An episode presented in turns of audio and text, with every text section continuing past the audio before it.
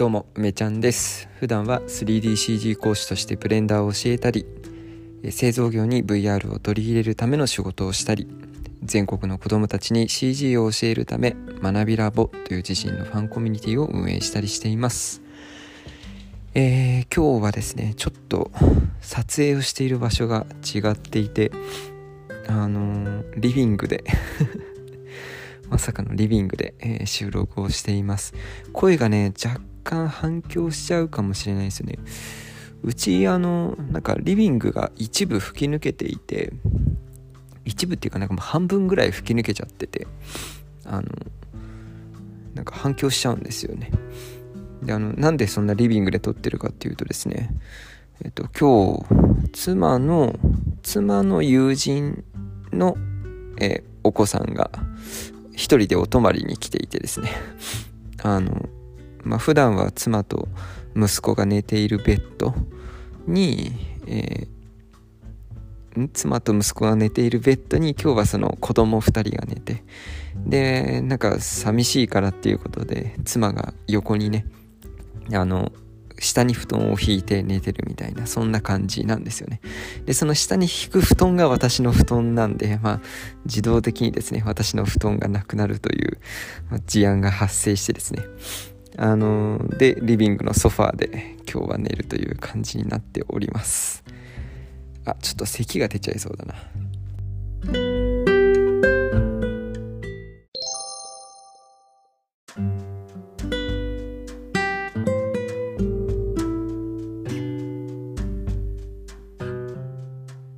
はい失礼しました。なんか最近結構空気乾燥してるよね。あのもうラジオ撮ってて結構毎回喉がやられそうになっちゃうんですけど、うん、なんか皆さんも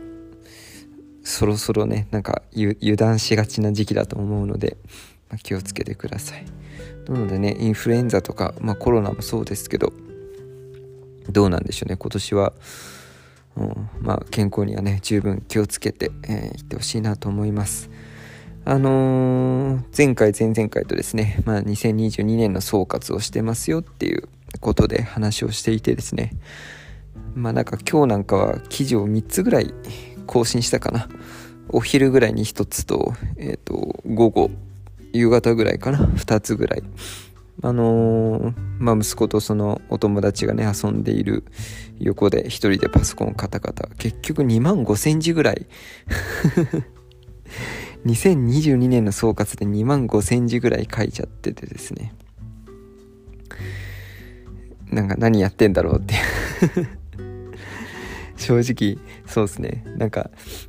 これな何やってんだろうなって思いながらもですね。でもなんかこう、うん、コミュニティの、まあ、学びラボのメンバーに、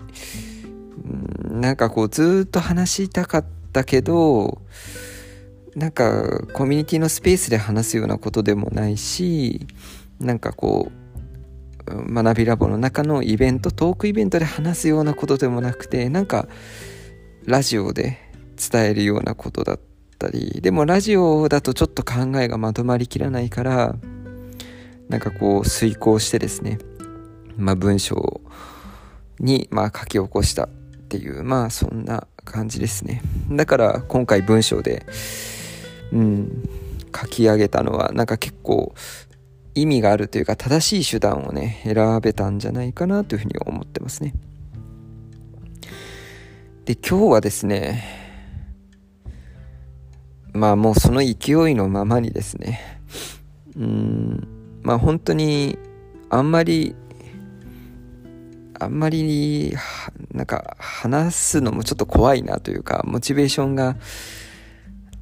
そんなに強くないというかなんか悩ましいそして耳の痛い話っていうのをまあまあ年末だしみんな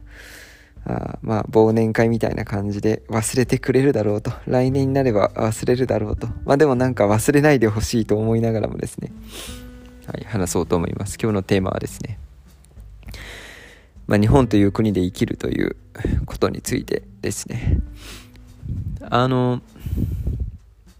まあ、ラボでもね、チャットで何回か話をちょろっとしたことがありはするんですけど、まあ、皆さんはこの日本っていう国にどれぐらい期待をしていますかね、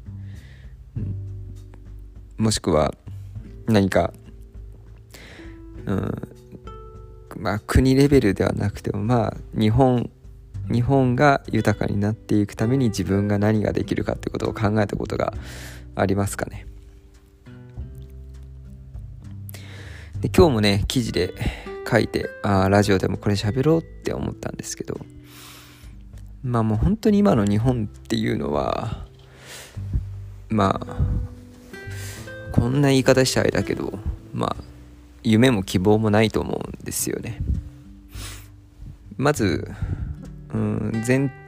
絶対的に人口が減りますと、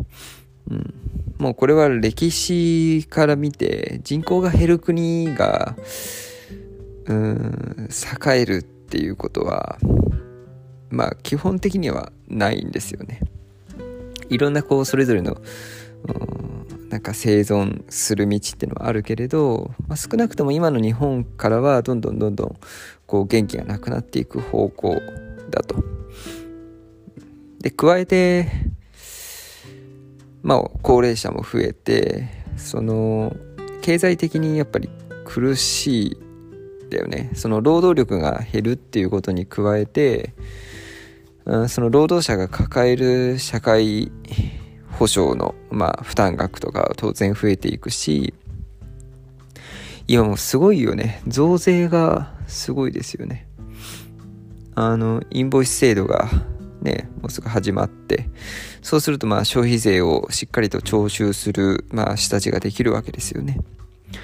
えー、インボイスが浸透すればその後、まあ、消費税を引き上げたことによるうん、まあ、増税の効果っていうのがきっちり出てくる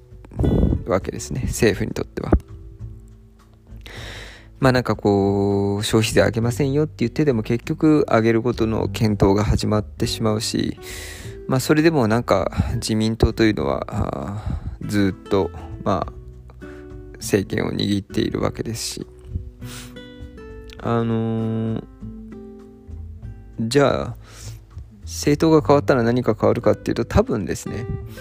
うん既得権益の構造が変わらない限りというかまあもう無理だと思ってるんですよね。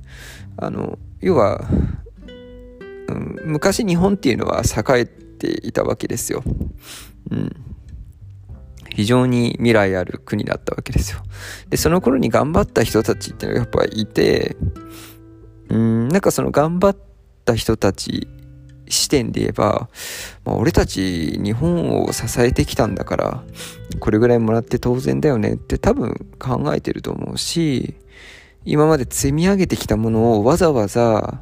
手放すなんてことはしないと思うんだよね。だから既得権益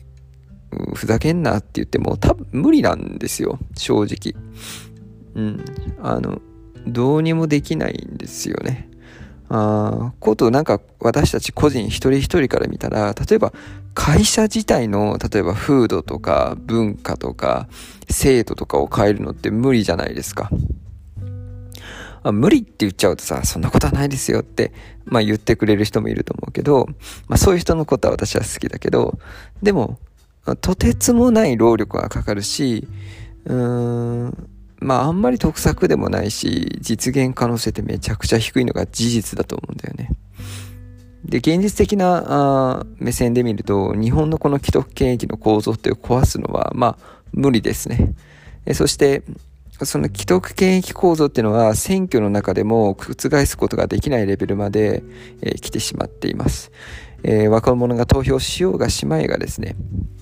まあ変わらないんですね。あそうなった時に、まあ、政治の面で日本が良くなっていくっていうことも、まあ、かなり厳しくなっているよね。うん、そして、まあ、政治がそうであれば当然、うん、経済的にも我々はどんどんどんどん負担を強いられていくし、うん、これからの、まあ私たち自身がそうだけどね、私は今34歳ですけど、我々のその働き盛りな世代もそうだし、これからそうなっていく世代っていうのはもうますますそれが強まっていくわけですよね。でもその流れっていうのは止められなくて、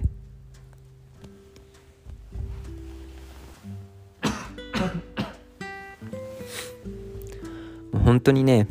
昔の昔豪華客船だった船が今では何か幽霊客船のようになってしまって、うん、船の底にはちっちゃい穴がいっぱいあって既得権益とかそういったうんまあずるいって言っていいのか分かんないけどまあそういったところからですねほころびが出てゆっくりゆっくり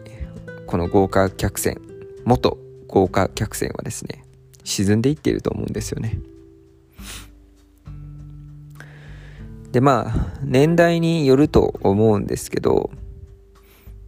まあ40代、まあ、30代から40代にかけてぐらいの年齢かな40後半とかになるとまあちょっとどうだろうまあそれでも40代ぐらいまでの世代で言うとうんかなり苦しい時代を生き抜いていかなきゃいけないもうこれは50代ぐらいになってくると煮え切りモードに入れるのかななんて感じはしますけどそれよりも若い世代っていうのはかなりさまざまなリスクに見舞われるんじゃないかなって思うっていうかまあもうこれは確実だと思うんだよね。うん、でそれだけじゃなくて日本って富士山の噴火のリスクもあればあ南海トラフの地震のリスクもあってうんまあ南海トラフかもしれないし、えー、首都直下型かもしれないしうんもしくは周辺の国からのミサイルが飛んでくるかもしれないし。もうとんでもない状況だと思うんですよね。もう地政学的にもかなり日本っていうのは何て言うか大きな国の防衛ラインみたいになっちゃっててまあ、そういう意味でも日本っていうのはちょっとうんなんかすごく豊かで自然にも恵まれていて食べ物もあって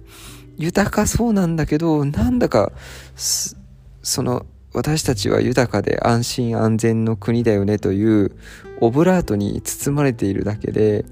ちょっと外の世界を見てみるともうなんか火の海なんじゃないかななんてことも、まあ、感じたりしますよね。で私たちはあまあ変化の時代に生きていて最近だと副業をする人とか増えたりとか投資をする人が増えたりしているけれどうん例えば副業をして、えー、お金を手に入れた人あその額はまちまちだと思うけれどたくさんのお金を得た人特に仮想通貨とかああいった分野でいくと、まあ、急にお金をたくさん得てしまうともう日本ではまあ、まともに生活できなくなっちゃうわけですよね。だからタックスヘイブンって言われるような税金のない国に、出て行ったりとか、あとは優秀なエンジニアとかそういう技術者っていうのはどんどんどんどん海外にあ移ってしまっていますよね。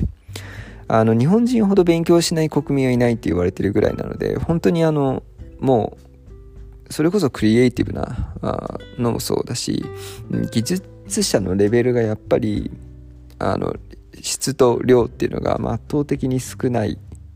ですよね本当にまあ言ったら我々っていうのはなんか過去の遺産をうんその既得権益を今ね、えー、得ている人たちが作ってきた過去の遺産でもって生きているだけみたいなそんな状況なのかなというふうにも思うんですよね。うん、じゃあなんか私たちはどうしたらいいんだっていううん。まあ、かなり絶望感に包まれると思うんだよね。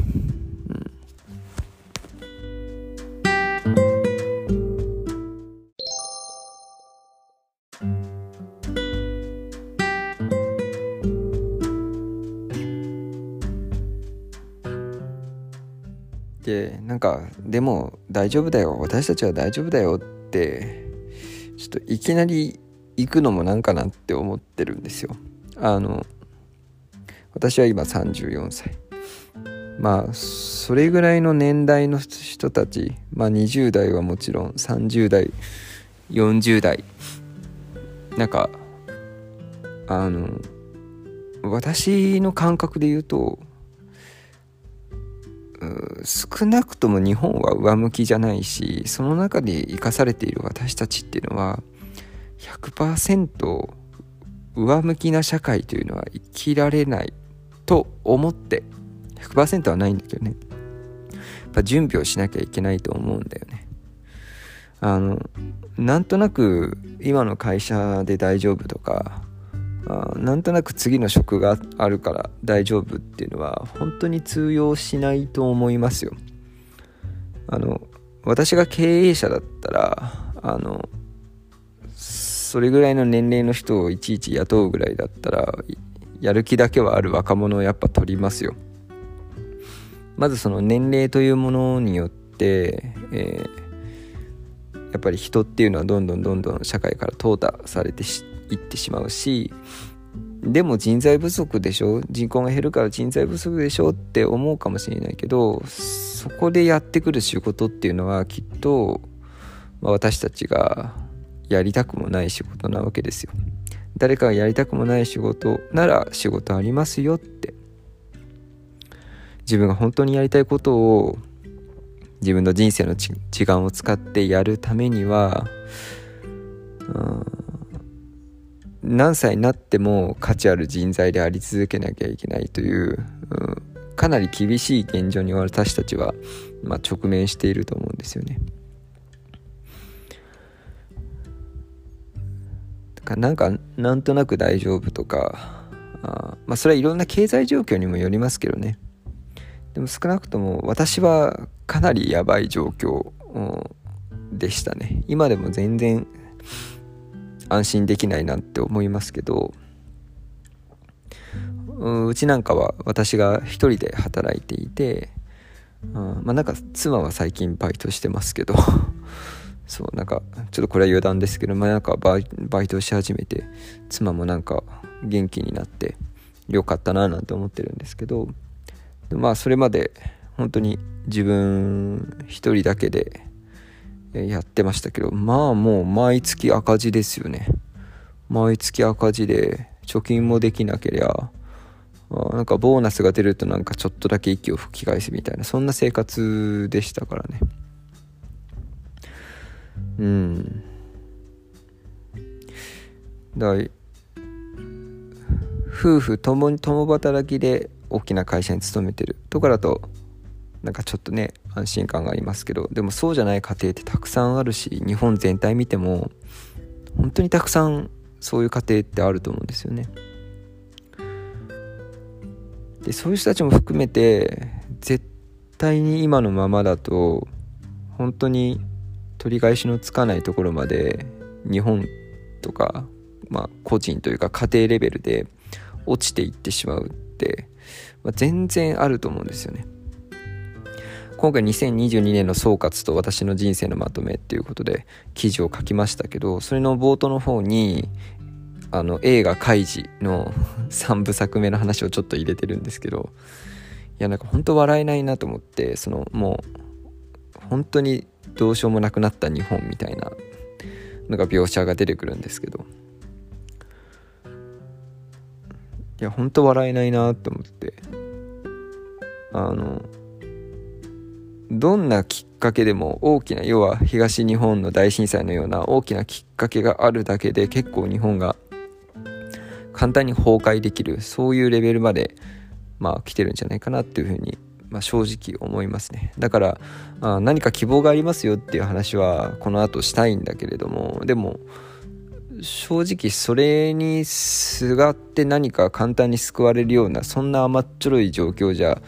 ないよねどう考えても我々って本気でこの問題について考えてそして自分のことだけじゃなくてこれって社会全体のことだから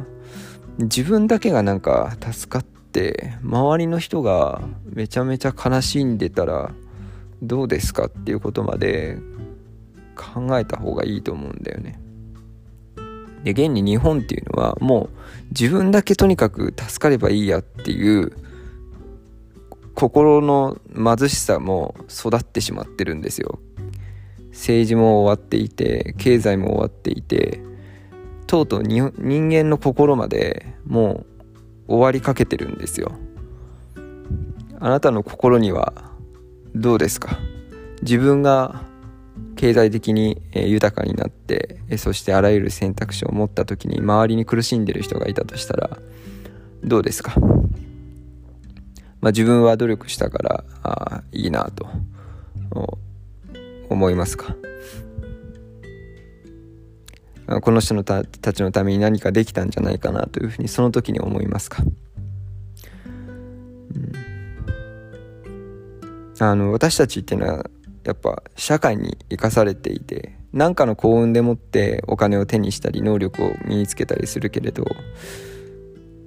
やっぱりその個人の幸せなんてものは限度があるし、うん、私はなんかほんとちっぽけだなと思うんですよね。当然自分自身の安心安全を守ることが全てにおいて、えー、スタートラインであり最も優先順位が高いんだけれどもその先をどれぐらい考えていますかっていうことがすごく大事で私があなたがあ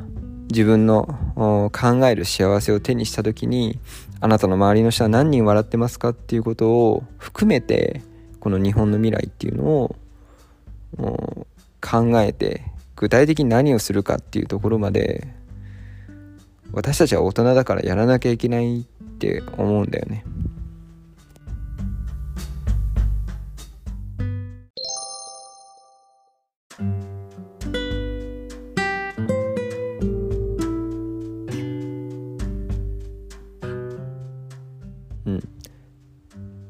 まあ私の私の考えっていうのは、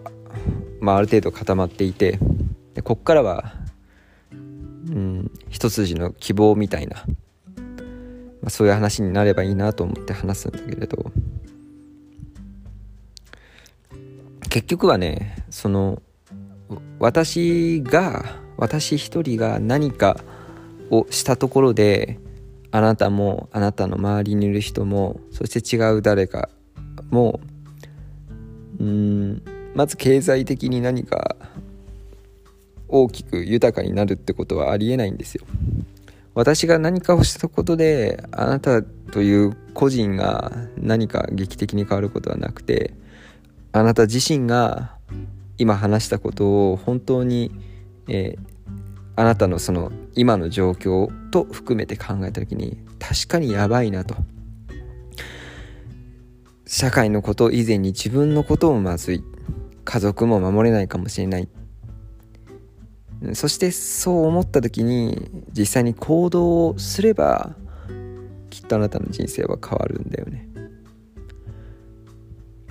一昔前だったら情報が、うん、簡単に手に入る時代じゃなかったから。その仕事の答えみたいな。いわゆる答えにたどり着くことはすごく難しかった。でも今はもう本当に答えなんてありふれてて。あとはやるかやらないか。やって考えるか考えないか。考えた上でもう一回やるかどうか。ただそれだけなんだよね。だから本当に希望の話をする前に一回絶望しなきゃいけないと思ってるんですよ。絶望するべきだと思ったあなただったり個人一人一人が本当にまずいなって思って自分の面倒はやっぱ自分で見なきゃいけないって思ってる。で人には向き不向きがあるから会社員をやってる人会社員の方が向いてる人もいるし経営者をやった方がいい人もいるしそれは人には向き不向きがあるけれどでもその向き不向きの中で本当に自分っていうのを見極めて自分があ自立していくための努力をするべきだと思うんだよね。しなくちゃいけないと思うんだよね。する以外に答えはないと思うんだよ。本当に正直。もしそこに自分がまずいなと思えばですよ。全然余裕だったらいいです。で仮に会社員が自分は向いてるなと思っても会社員以外の選択肢を持っておくってことはすっごく大事だと私は思う、うん、でまず一番大事なこととして自分の人生は自分でしか変えられないし自分でしか守れないし自分自身の選択と行動で前に進んでいかなきゃいけないよねっていうことを、まあ、分かった上でじゃあそういった人たちが集まってできることってあるよねって私はいつも考えてる。まあコミュニティを作ってるぐらいだからね。今学びラボっていうコミュニティを作っているけれどそこでは何かお金を儲けるっていう概念は必要ないと思ってるんだよね。だけどなんか昨日も同じような話をしてるから繰り返しになっちゃうんだけど局私たちが今必要なことっていうのは個人個人で見た時の経済的な自立。これがまず最優先なわけだよね。少なくとも最初に私が話したような日本の暗い未来とかあ天変地異とかあ地政学的なその戦争とかそういったものに対して自分がリスクを吸収できないどんなことがあってもなんとかちゃんと生きていけるんだ。身の回りの家族を守れるんだ。大切な人を守れるんだってえー、言えないのならあやっぱり自分自身の面倒を自分で見なきゃいけない。見れるような準備をしなきゃいけない。もし何もしていないで多分大丈夫だと思ってるんだったら大丈夫じゃないよ。大丈夫じゃないよ日本は。今言ったことに対して全部分かった上で大丈夫だって言えてるなら大丈夫だと思う。でも今言ってるものなんとなく大丈夫な気がしてるんだったら大丈夫じゃないよ。日本はどんな角度からでも一発で落ちるぐらいの国だよ。中身も腐ってるよ。外も燃え上がってるよ。でも私たちは毎日の生活はすごく豊かでその豊かさっていうのは私たちの先輩が作ってきたぬるま湯なんだよね。いつだって壊せるし。私たちはその誰かの手のひらの上で転がされてる状況だっていうことをもういい加減気づかなきゃいけない。これがまず一つ目だよね。やばいなと思ったら何かしなきゃダメだよ自分のに起こるありとあらゆる可能性を潰せるように、まあ、ほとんどの場合は経済的な自立だと思う。社会っていうのはお金で成り立ってるからね。そして2つ目はじゃあ自分は何とかなりそうだってなった時に何かが起きた時身の回りの人が苦しんでいくのはあなたはどれぐらい許容できますか？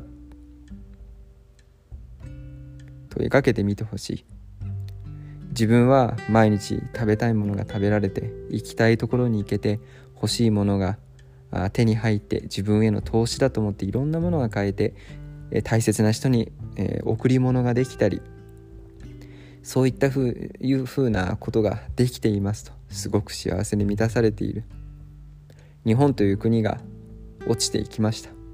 でもあなたは大丈夫です。お金もあるし、うん、人間関係もあって食べ物にも物にも困りません。だけど日本の社会全体で見ると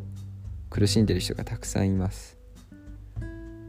まあ、心を痛めるかもしれないし痛めないかもしれない。それはなんか自分で問うてみてほしい。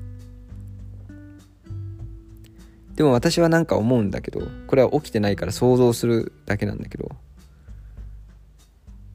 どこかで一瞬、まあ、自分がちゃんと準備して自分自身で自分のことをね守れたんだからよかったなって思う一方で多分ちょっと虚しくなると思うんだよね。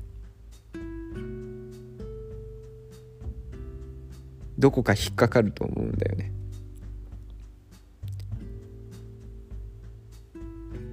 これはどうなんだろう。みんなの意見を聞いてみない。あなたの意見を聞いてみたいって思うけれど。どんなにどんなにお金を稼いでも、うん、私の場合だったらどんなにどんなにたくさんの講座を作ってもそこでお金が発生してもやっぱり一番楽しいなって思えるのはあ講座のコメントのレビューでね。レビューでコメントつけてコミュニケーション取れたりとか Twitter で私の講座を受けてこんなもの作りましたって言ってくれる人を見つけて嬉しいなって思ってこうリプライ送って会話ができたり。でその中から学びラボみたいなコミュニティに入ってきてくれてより深い関係になれてイベントに一緒に参加したりオフ会で実際にその人に会えたり。で最近だったらオンラインの講座をやってそこでもまた同じ夢を見てメタバース来るといいね仕事になるといいねっていう会話をしながら一緒に勉強してでまた学びラボみたいな場所で新たな出会いにつながったり。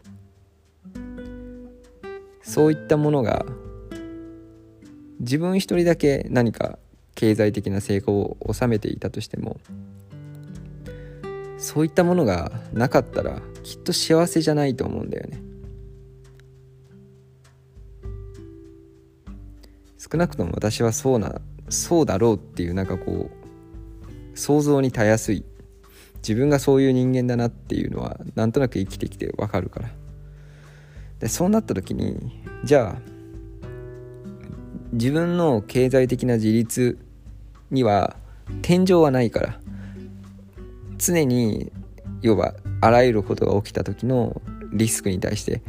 自分が吸収できるように準備をし続けなきゃいけないけどじゃあその準備っていつ終わるのっていうと死ぬまで終わらないと思うんだよね。厳密には。じゃあそれが終わらないんだとするともうある程度のところまで行った時に次はうん、社会全体が良くなるようなことに何か自分の時間を使っていかなきゃいけない。そこで言っている社会っていうのはちっちゃくていいと思うんだよ。ここで言ってる社会っていうのは政治家が見てるような大きな社会じゃなくていいと思うんだよね。私から見える大切な人その大切な人っていうのは自分家族子供そしてその周りの家族そして自分の大切な友達とかいろんな関わりがあるよね。会社の人とか。自分の中で決めた時に、まあ、私だったらコミュニティの人たちはそれに入るわけだよね。その人たちが悲しんでない方が幸せだよね。みんなでしっかり準備しててよかったね。でその中で私たちはここの場で一人一人が自立していてそしてなんか社会のために役立ってるよねっていう納得感を持って生きていくべきだと思う。だから学びラボってのはある。さっきも言ったけど学びラボでお金を集めるっていうことは学びラボの活動資金ができるっていうことなんだよね。じゃあその活動資金って何に使うの？学びラボのために使うんだよね。でそれは要はもうこれだけさ暗い日本の中でみんなが勝ち逃げしていく社会の中でさ、ね、たくさんのお金を稼いでいろんな人からたくさんのお金を稼いでそれ悪いことじゃないよ。それでまあなんか終わるっていうそのそれだけで関係が終わっちゃうというか。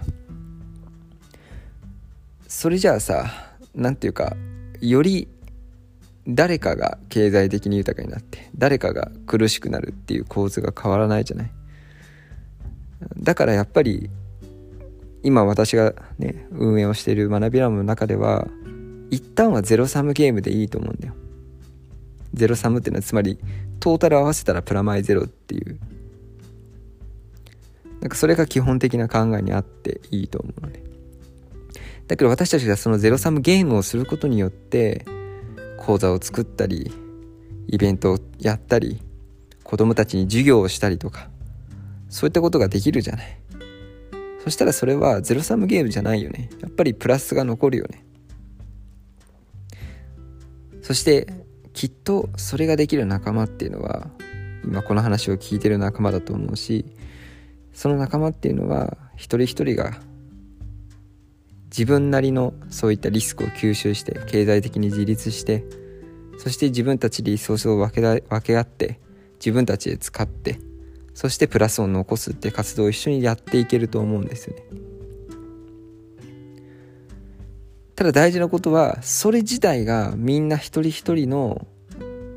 そのありとあらゆるリスクに対応する力を養ってくれるわけじゃないんだよねそれはステップ2なんだよねから学びラボの活動自体が一人一人のうんそれを作ってくれるわけじゃない。だけど間違いなくそういう仲間ができてその輪が広がればその輪に入った人たちは豊かにな豊かな人生を送れる、まあ、可能性が高いとかそれ自体が豊かな人生につながっていくと思うしそこに子供っていうこれからの世代の人たちを巻き込んでいくことでこれだけ絶望的な状況でも自分たちの見える範囲の大切な人を守っていけると思うんだよね。それは社会を良くするっていうことにつながると思うんだよね。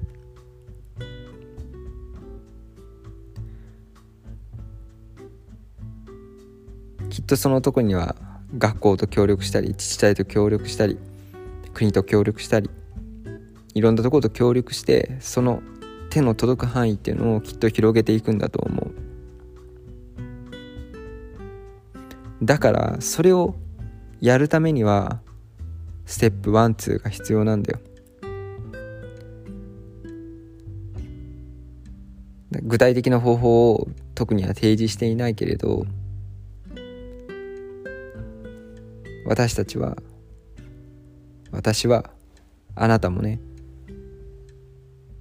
今私が日本に対して思っているありとあらゆる暗い話リスク不安定要素をどれぐらい吸収できるかっていうことを本当にちゃんと考えるべきだと思う。考え続けるべきだと思う。考え続けた上で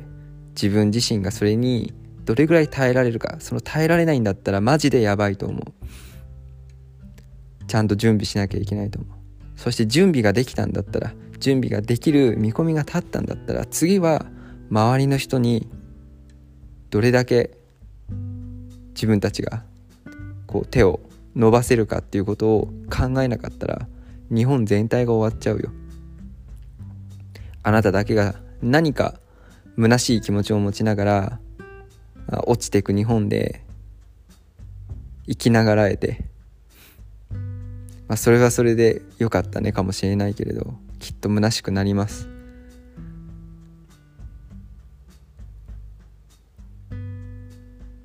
自分一人がそんな状況より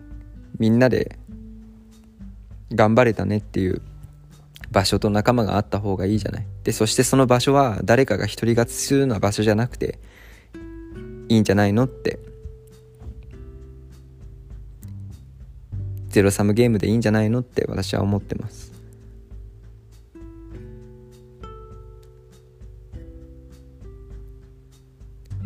きっと何年後もこの学びラボっていうのはその理念を壊さずにずっと運営していくと思いますし、まあ、まだまだ私もやらなきゃいけないことがたくさんあるので、まあ、しばらくはあ仕事をし続けて